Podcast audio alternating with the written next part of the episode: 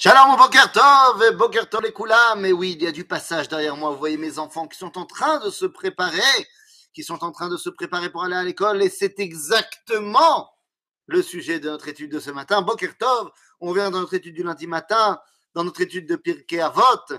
Nous sommes au premier chapitre, Mishnah 5. Et oui, on a commencé les Mishnayot des Rabbanim de Hanouka. Vous vous rappelez, on a dit la semaine dernière, Yosef ben Yoézer, Yosef ben Yohanan. Et donc, on a vu l'enseignement de, de Yosef ben Yoézer. Il est temps d'arriver à Yosef ben Yohanan. Yosef ben Yohanan, Ish Yerushalayim, Omer. Beitra patuach lirvacha. Que ta maison soit une maison dans laquelle, eh bien, c'est une maison ouverte pour l'abondance une maison où toute personne qui sent le besoin de quelque chose, eh bien, il peut aller remplir son besoin dans cette maison. Patoir lirvacha. Que ceux qui sont dans le besoin puissent venir trouver chez toi un refuge. Est-ce que ça veut dire qu'il faut maintenant euh, prendre, euh, aller chercher n'importe quelle euh, personne qui, qui est dans le besoin dehors et le faire rentrer vivre chez toi? Non. Il ne s'agit pas qu'ils viennent vivre chez toi, mais il s'agit que chez toi, ça soit un endroit où le chesed est quelque chose qui est fondamental. Maintenant qu'on a dit cela, il ne faudrait pas qu'il y ait euh, aucune limite à cela. Et c'est pour ça qu'on te dit, ok, mais attention, ve'al. Waouh! ובאשתו אמרו, קל וחומר באשת חברו. מכאן אמרו חכמים, כל זמן, alors c'est quoi cette histoire Et ne discute pas trop avec une femme. Et on te dit, attention, c'est pas, pas n'importe quelle femme, c'est ta femme.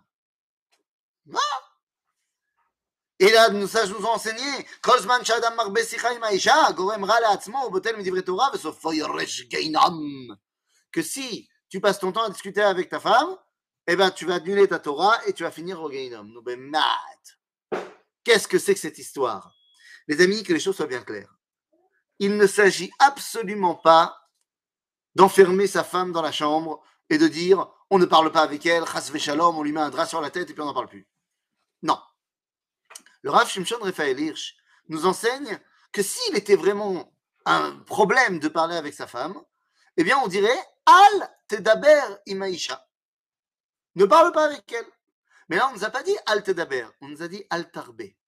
Et puis d'abord, Al-Tarbe quoi? Al-Tarbe Sicha. Il y a une grande différence dans la Torah entre Sicha et Dibour.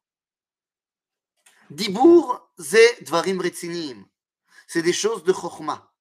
Sicha, c'est Shtuyot c'est les courses, c'est la mode, c'est la dernière série télé. C'est Sicha. Dibour, c'est Divrei Torah, c'est le chinour des enfants, c'est Dvarim Retzinim. À aucun moment on t'a dit al tarbe dibour imishdecha. Daderaba, tarbe dibour imishdecha. Mais on ne veut pas que l'essentiel de votre relation soit sicha. Al tarbe donc sicha imaisha. Donc j'ai compris. Pourquoi il ne faut pas en rajouter dans la, dans la frivolité? Parce qu'on veut que ta vie avec ta femme soit une vie sérieuse. Ah, nous dit le Rav Shimshon Raphaël Hirsch. Alors si c'est comme ça, pourquoi on ne nous a pas dit du tout Al tesoreach imaisha Pourquoi on ne nous a pas dit qu'il n'y en ait pas du tout? Répond le Rav Hirsch. Parce que sinon, ça marche pas. Comment ça? Parce que sicha zishtuyot. Ve blishtuyot einava. C'est fantastique ce qu'il dit. Que sans un petit peu de décontraction, il ne peut pas y avoir d'amour. Imagine-toi un couple où tout n'est que tac, tac, tac, retzini. Où, sont, où est le fun, où est le jeu, où est euh, l'émoustillage, et donc, on te dit, il faut que la majorité de ta vie avec ta femme, ce soit sérieux. Mais il faut aussi qu'il y ait un petit peu de sikha, de shtuyot. Car c'est ça qui va permettre de maintenir la flamme de votre amour ensemble. Donc, Yosef Ben Yochanan nous dit que ta maison doit être une maison ouverte à tous.